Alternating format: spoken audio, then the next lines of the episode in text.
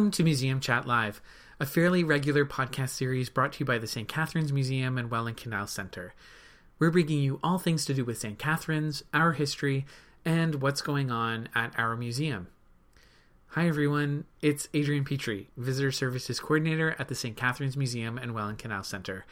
Thank you very much for joining us for this special episode of Museum Chat Live as we commemorate the 75th anniversary of victory in Europe. Our community is filled with diverse stories, and we recognize that our story begins with the indigenous peoples of this land. We acknowledge that we are recording this podcast on lands that have been inhabited by indigenous peoples for millennia, and we would like to honor the centuries of indigenous peoples who walked on Turtle Island before us. On today's episode, our museum curator Kathleen Powell speaks with Mayor Walter Sendzik about his trip to Bergen op Zoom in the Netherlands last year. Later in the episode, I speak with Kathleen about the museum's newest exhibit titled Coming Home St. Catharines and the End of World War II which features some fantastic photographs of soldiers of 10th Battery arriving home to the train station in St. Catharines in September 1945. A quick note about the Coming Home exhibit.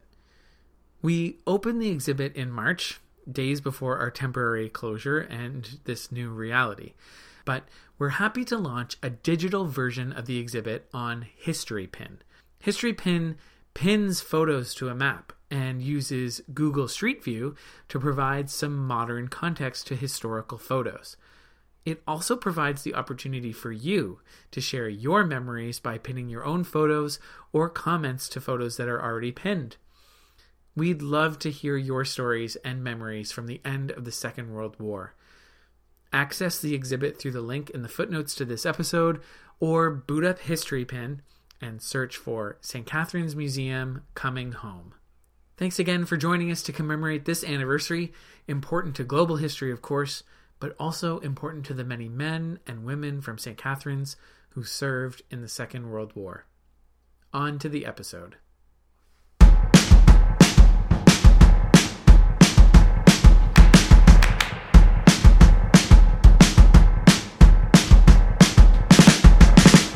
During the six years that the Second World War raged across the globe, 1,086,343 Canadian men and women enlisted. For a country with a population of 12 million, this would have been a considerable contribution. The war had a massive financial cost to the country, estimated at over $21 billion, and that price tag does not include the cost of post war medical expenses and payments to dependents, as well as pensions for veterans. On top of the monetary cost, the human cost was staggering for a country such as Canada. 43,671 were killed, including 2,343 from the Royal Canadian Navy, 22,917 from the Army, 17,101 from the Royal Canadian Air Force, and 1,629 from the Merchant Marine. Additionally, more than 50,000 armed personnel were wounded and roughly 29,000 considered seriously disabled from their wounds. St. Catharines men and women combatants began returning home in late September 1945, with the men of the 10th Battery Royal Canadian Artillery leading the way. The men of the Lincoln and Welland Regiment returned home about four months later in January 1946. When these troops returned home to the train station, there was a huge parade that took the soldiers across Burgoyne Bridge, down St. Paul Street to in front of City Hall, and then on to the armories on Lake Street, where they were dismissed to greet their family members. Other men and women of the armed forces returned home individually or in smaller groups throughout the next few months. It is estimated that 4,000 men and 150 women from St. Catharines enlisted in the armed forces, double the enlistment in the First World War, and 215 were killed. Their names are inscribed on two memorial tablets that can now be seen on the entrance facade at City Hall.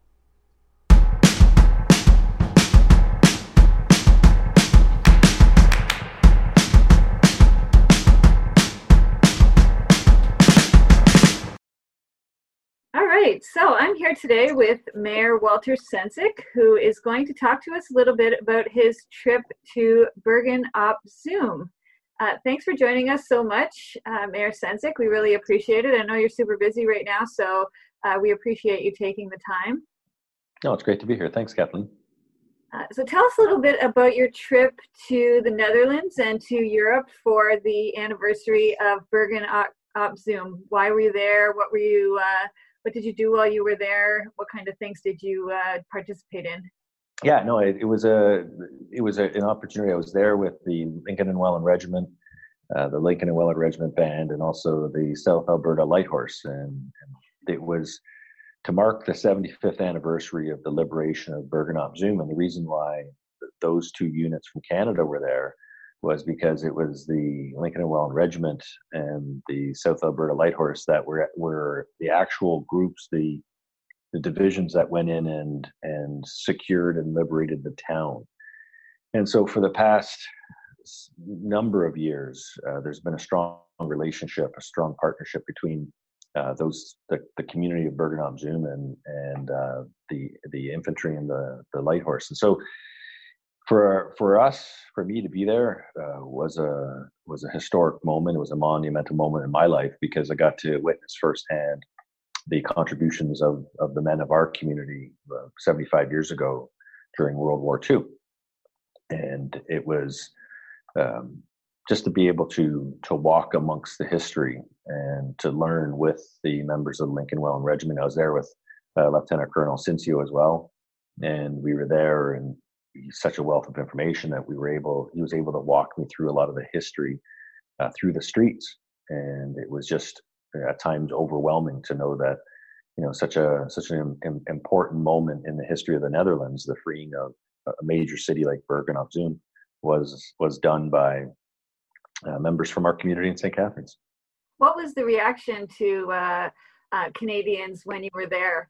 Uh, how did the, the local population react? It's uh it, it's every year they they do a celebration. Uh, this past year was a, a major one. Uh, they were saying it's a it's a town of about 65 70,000 people. They had they estimated there was 55,000 people that came out for the liberation parade which took place through the heart of the city. Oh that's a uh, lot. it was it was it was uh, the the enormity of it uh, was astonishing. And you know the Lincoln and Welland Regiment. They were the they were the, the lead regiment that started the march through the community, through the city center, and right behind them was the the South Alberta Light Horse, and, and just to see the outpouring of gratitude uh, from you know very small children to the, the the older adults who were you know waving Canadian flags and and just it was yeah it was it was um, very emotional do you think that um, the people in uh, Bergen op Zoom and in that part of uh, Europe uh, really have a good uh, understanding of the history of the Second World War and really kind of know the details of what happened? Yeah, much more than than here in, in Canada. And I, you know, uh, Lieutenant Colonel Cincio and I had a conversation about that while we were there. Is that because because people in the Netherlands, just like uh, across communities across Europe, they lost their their freedoms. They actually lost their freedoms. Um, they take it and they understand it more clearly the importance of freedom. We never lost our freedom here in Canada and in the United States. There was no there's no level of invasion that, that forced us to um, become enslaved by something uh, such as you know an enemy like uh, like Hitler. And so, you know, they see things in a different way. And, and so there, there's a, we also went to a town called Eeklo, which is just outside of a 45 minute drive from uh, Bergen op Zoom.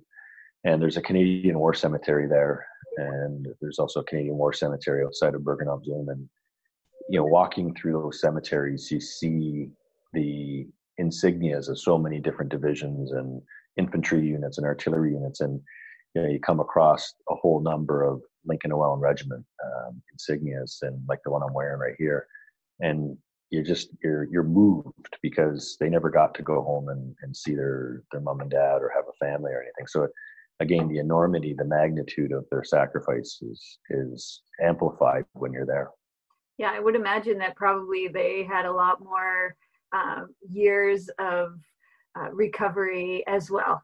I mean, we still had recovery for a long time here in Canada with rationing and things like that, but I would imagine in Europe it went on for much longer because, you know, entire communities were destroyed. So, yeah. Yeah, the scarring, the scarring, you know, they, they're still, there's still such a gratitude 75 years later. Uh, we were at one restaurant and, and uh, Lieutenant Colonel Cincio was wearing some of his his uh, official gear, uh, his official uniform. Yeah. And um, when the server came over, they asked where where we were from, and they asked, you know, uh, where Lieutenant Colonel Cincio was from. When he said the Lincoln and Welland Regiment, they were the, the food was free. Um, gratitude, gratitude, gratitude. He's like, no, no, no, we'll pay, we'll pay. And I was like, no, you, you, your, your, your people freed us. That's this amazing. is the least we can do, and that's was 75 years later. So, just puts that all in perspective. That's pretty amazing, eh? Mm-hmm. Um, well, how do you think your perspective about the Second World War changed after having taken uh, this trip? Do you think it did it, all? Yeah, like I, am I'm, I'm a student of history. Uh, I've studied Canadian military history when I was going through university, and it was one of my areas of specialty. So I understand, I understood the tactical side of the history. I understood the, um, so you know, call it the broad strokes, if you will, of Canadian military history. But when you actually go and retrace the footsteps, when you actually go and visit the war cemeteries, when you when you go and see the major theaters of battle and stand in the sort of shadows of of those moments that you know, defined us as a country, it it it gives you it gives you a, a different perspective. It gives you a, an emotional connection. It gives you a there's a, a deeper understanding of the ultimate sacrifice. So, you know, I've always been attending Remembrance Day uh, since I can remember. Um, but last year was uh, it hit a little closer to home because of um, experiencing the grave sites. And you know, these were young young men, 20, 19, 19, 20, 18. Like the just go through your head, you can see the ages, and they were all just young boys. Yeah it's amazing eh, to see the uh, that tangible uh, evidence of those people having been there versus reading about them in a book. What a difference that makes. Uh, kind of walk the same streets that they walked. Yeah. Yeah that's pretty amazing. It sounds like it was a pretty awesome trip. It was. It was a, it was one that I, I think a lot of canadians um, should experience at some point uh, visiting some of the major sites of battle whether it be vimy ridge or or, or you know major places within the European context. Um, Ypres is another one, and just getting a sense of of what it was for a previous generation to fight for something so so strong like freedom. Like uh, you know, it, it was it was a choice that men made to go on a boat across the ocean to fight for someone else's freedom there's nothing more honorable than that. Yeah, definitely. I totally agree. Um, what would you say was the most moving part of your trip? What do you think was the thing that kind of, or most interesting? I guess the thing that stuck with you the most. It was the war cemeteries. So, we, like I said, we went to two, and it was standing in front of the the, the, the graves of the Lincoln and Welland Regiment um, members, and you know, understanding their history that they were from St. Catharines, and just how quiet it was.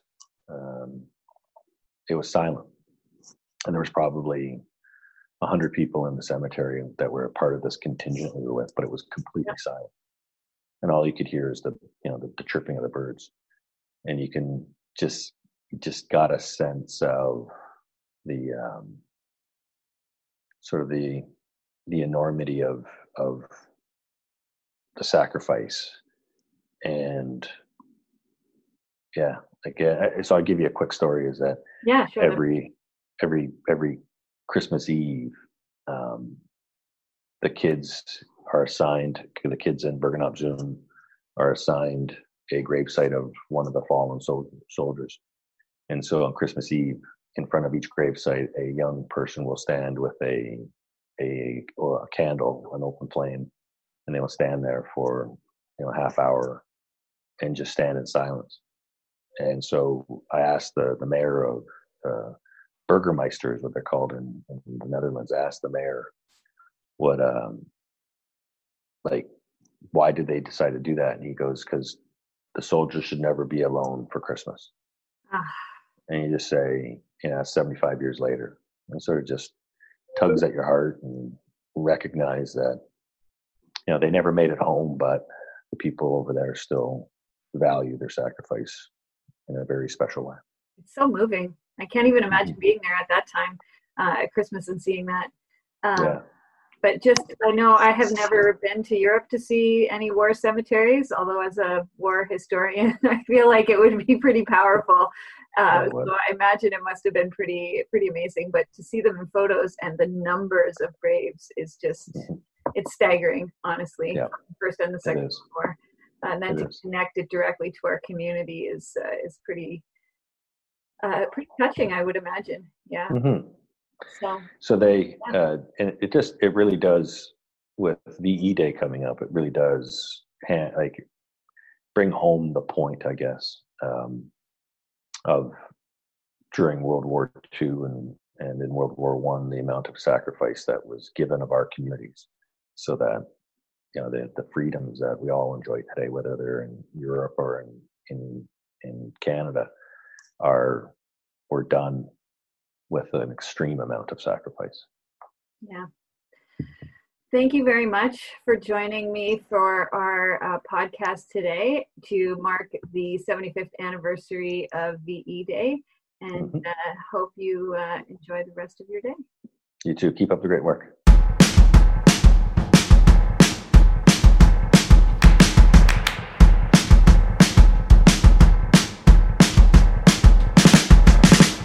Well, thank you very much, Kathleen, for joining me to talk about uh, our new exhibit, Coming Home. Um, tell us a little bit about the exhibit. Sure. So the exhibit is a photo retrospective, basically, of um, the days that right at the end of the war when the soldiers from St. Catharines uh, returned back home to the community. Uh, there's lots of really great photos of the soldiers who uh, came off the train uh, paraded down St. Paul Street down to City Hall and uh, were dismissed after uh, returning to the Lake Street Armories uh, when they met their families. The Standard also went into people's homes and took photos of uh, soldiers and their families in their homes. And uh, there's some great photos that just capture some of end of the war type of activities that were happening in the community. Awesome. Um, so you mentioned a little bit about the sort of the the process there of soldiers you know getting off the train and then they had to go to lake street to get dismissed um, can you talk a bit about about the process of coming back home at the end of the war so yeah. imagine that you're a soldier in Europe who's been fighting for four years away from your family, away from your country, and everything you know, uh, and the war is over. Of course, you want to get out of there. You don't want any red tape. You don't want uh, military uh, organization getting in your way. You just want them to get this thing processed as soon as possible. At the same that, time, oh, sorry, I was going to say, is ahead. that? I was wondering too if that's true of sort of career uh, officers. Like, if you're in the army properly and you didn't just sign up for the war, like you're coming home like do you have to go back to work on monday on monday kind of thing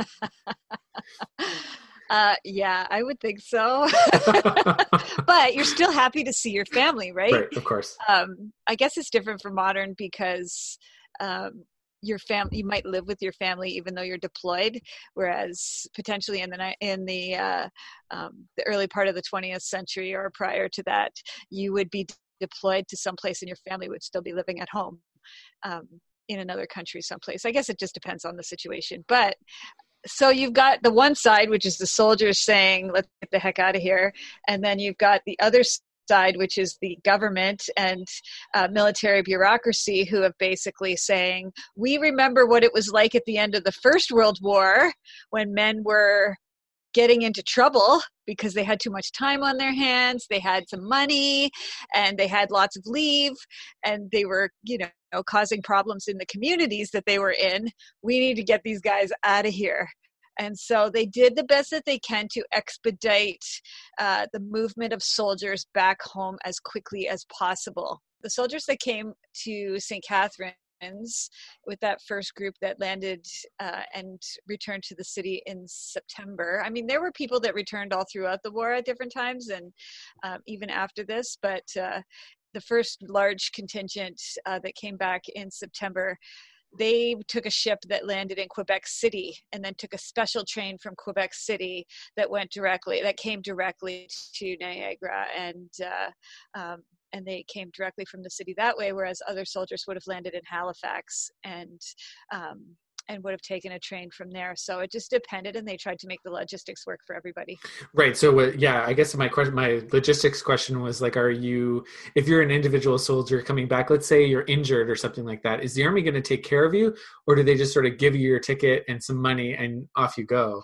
um, whereas like with the big group, obviously they tried to, you know, the big group's on an army ship, I guess, not yeah. like a private ship and then they're on maybe a chartered train or something like that to yeah they all... the ones that came all together for sure they right, were. right. Uh, but even ones uh, soldiers that would have been individuals potentially coming to a community like say one or two soldiers were coming back to st catharines probably returned from europe on a ship of full soldiers it's just that they were deployed out to all, or they oh. were kind of out to all places in the country rather than just one place. Right. Okay. So then that that would that mean that that like this particular arrival is pretty significant, like a big group of soldiers yeah. coming back at the same time yeah. is pretty significant.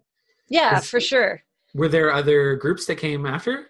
Yeah, the Lincoln and Welland Regiment returned at a different time than the 10th Battery Group. Um, and so they still came as a large group, but they didn't come at the same time. The first group that came in September was the, the uh, soldiers from the 10th Battery um, who returned um, at the end of September 1945. And then the Lincoln and Welland Regiment returned um, at uh, in January of 1946. Was it the same kind of reception? Funny because there aren't as many photos of the Lincoln and Welland Regiment group returning, but there was uh, a large reception and a large parade uh, as well. So there were still lots of people here to meet them uh, when they got here. But it's I think funny. you know it's that first group. It's yes. like you know all of our soldiers coming back even though soldiers had been returning on and off and then some soldiers returned individually and if you were wounded you might have been returning you know sometime in the middle of the war before the war was even over awesome so once they got back they had to so i think there's a picture of them parading yeah. to lake street or did they just sort of like everybody's kind of make your way to like report by or was it like a you know, are they still you know because there's the pictures are they're getting off the train and being greeted by their families to then have to like what 10 minutes later turn around and march yeah. under command to the armory yeah that that's exactly it? it? yeah okay. so their family met them at the train station they were able to give them a quick hug and stuff and then they had to fall back in uh, to their uh, their line and uh, and march oh. to, uh, to city hall for uh, some speeches at city hall and a march passed, oh and then over to the armory where they were finally dismissed uh, to go with their families or to uh, uh, make a phone call, get a get lunch or whatever. Right. I can just imagine trying to be that commander, trying to organize everybody. Nobody wants to do any of that. Yeah. well, uh, technically, they're still being paid by the military, right? Uh, while they're disembarking. Apparently, right. it took about a month after they returned home to be completely discharged. So there was still paperwork and things like that to take care of after they came back.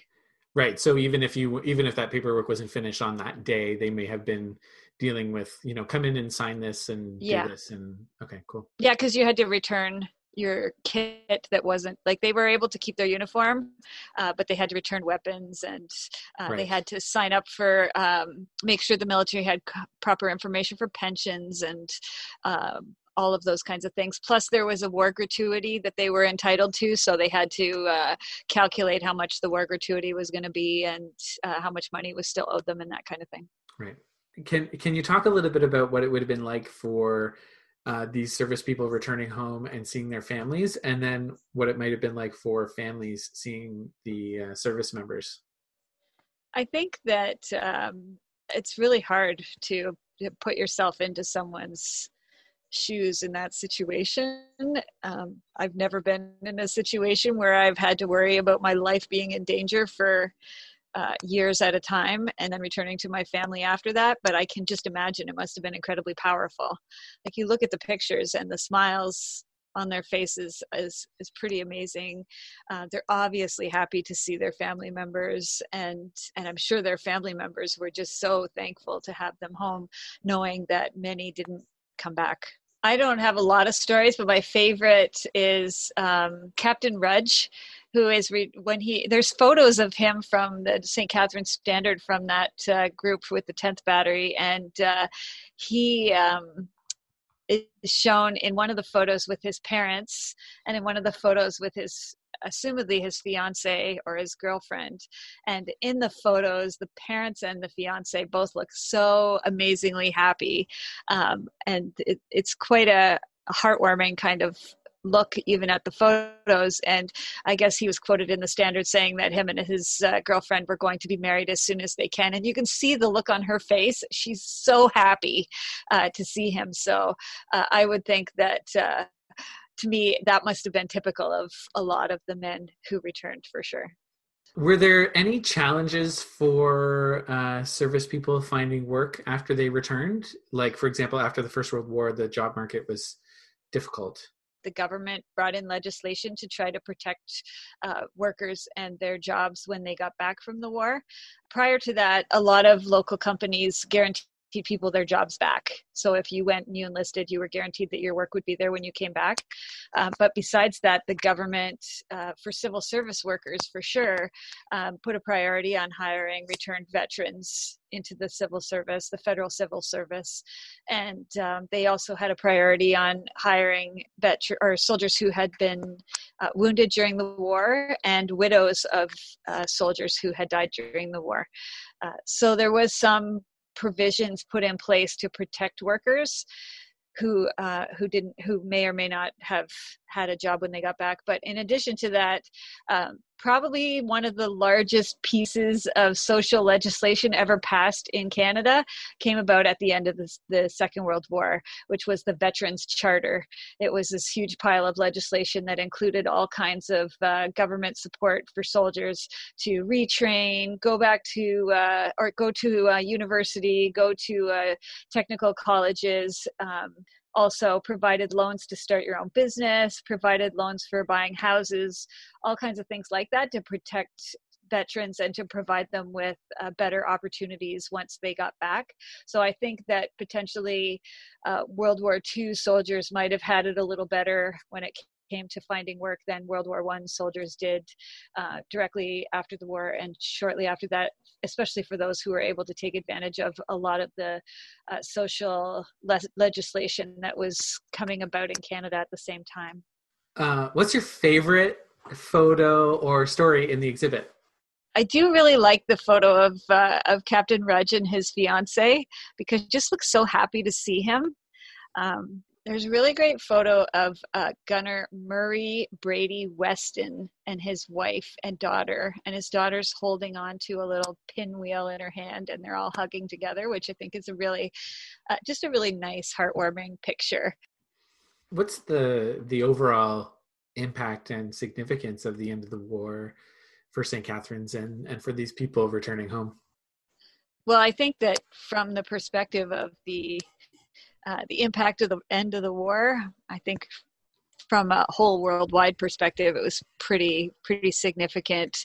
Um, but just you know looking at it in hindsight from the historian's perspective which we can always we get the benefit of doing that is that uh, um, the economy just boomed after the second world war and the growth in industry and uh, industrial development in niagara in general and in st catharines was really spurned on by the um, the industry that grew up during the war and that came after that. Uh, I mean, obviously, eventually that changed, but uh, the 1950s and 60s were a great time for uh, Canadian industry and for Canadian workers, and uh, it was really a, a, boom time for the growth of our community. And so uh, I think that it was you can directly attribute that to the way that St. Catharines adjusted to the war effort uh, during the 1940s. And so I think it had a huge impact on our community and the way it looks now. Well, thanks so much for talking about coming home, the exhibit, and uh, happy Victory and Europe Day.